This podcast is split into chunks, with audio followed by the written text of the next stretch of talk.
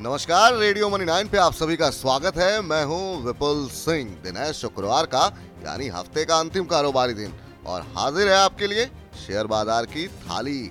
आज तो शुरुआती कारोबार में तेजड़िए पूरी तरह हावी दिखे। सकारात्मक ग्लोबल संकेतों से आज तेजड़ियों का हौसला बढ़ गया और निफ्टी 15,700 के पार निकल गया। शुरुआती कुछ मिनटों में ही सेंसेक्स भी 645 अंकों की रसमलाई की मिठास के साथ बावन अंकों की ऊंचाई पर पहुँच गया। सुबह निफ्टी में कारोबार की शुरुआत 101 अंकों की मिठास के साथ पंद्रह पर और सेंसेक्स में कारोबार की शुरुआत तीन सौ नवासी अंकों की मिठास के साथ बावन पर हुई। शुरुआती कारोबार में बाज़ार में हरियाली ही हरियाली दिख रही थी।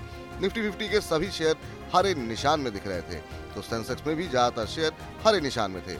इंडसिंड बैंक ओ Tata Consumer Products ICICI Bank और अपोलो हॉस्पिटल्स निफ्टी में सबसे ज़्यादा मिठास का स्वाद चखने वाले शेयरों में थे।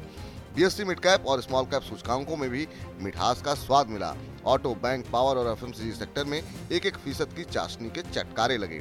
ओएनजीसी की सब्सिडरी ओएनजीसी विदेश लिमिटेड ने गुरुवार को ऐलान किया कि उसने कोलंबिया के लैलॉन्स बेसिन में तेल का भंडार मिला है। इससे आज ओएनजीसी शेयरों में मिठास देखने को मिल रही है। विदेशी बाजारों की बात करें तो अमेरिकी बाजारों से मिले पॉजिटिव संकेतों की वजह से आज सभी प्रमुख एशियाई बाजारों में हरियाली देखने को मिली। सिंगापुर एक्सचेंज निफ्टी फ्यूचर में शुरुआती कारोबार में आज 112 अंकों की बढ़त देखी गई। अमेरिकी डॉ फ्यूचर्स आज अपने निचले स्तर से करीब 250 अंक तक ऊपर चढ़ गया।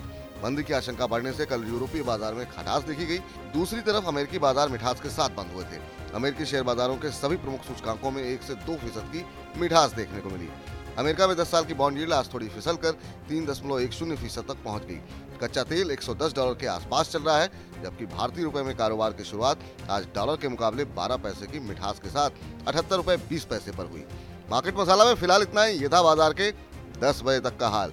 आज अमेरिका में कुछ अहम इकोनॉमिक डेटा आएँगे। आज से मोतीलाल ओसवाल का बायबैक शुरू हो रहा है। आज जोमेटो की बोर्ड बैठक है, जिसमें कंपनी के संभावित अधिग्रहण पर विचार हो सकता है। सिंगापुर इंडस्ट्रियल प्रोडक्शन के आंकड़े भी आ जाएँगे। आज सोवरेन गोल्ड बॉन्ड में आवेदन का भी अंतिम दिन है। इन सब के साथ ही रूस, यूक्रेन और चीन से आने वाली खबरों पर भी करेंगे चर्चा। लेकिन बाज़ार बंद होने के बाद मार्केट की चटनी में। तब तक आप सुनते रहिए रेडियो मनी नाइन।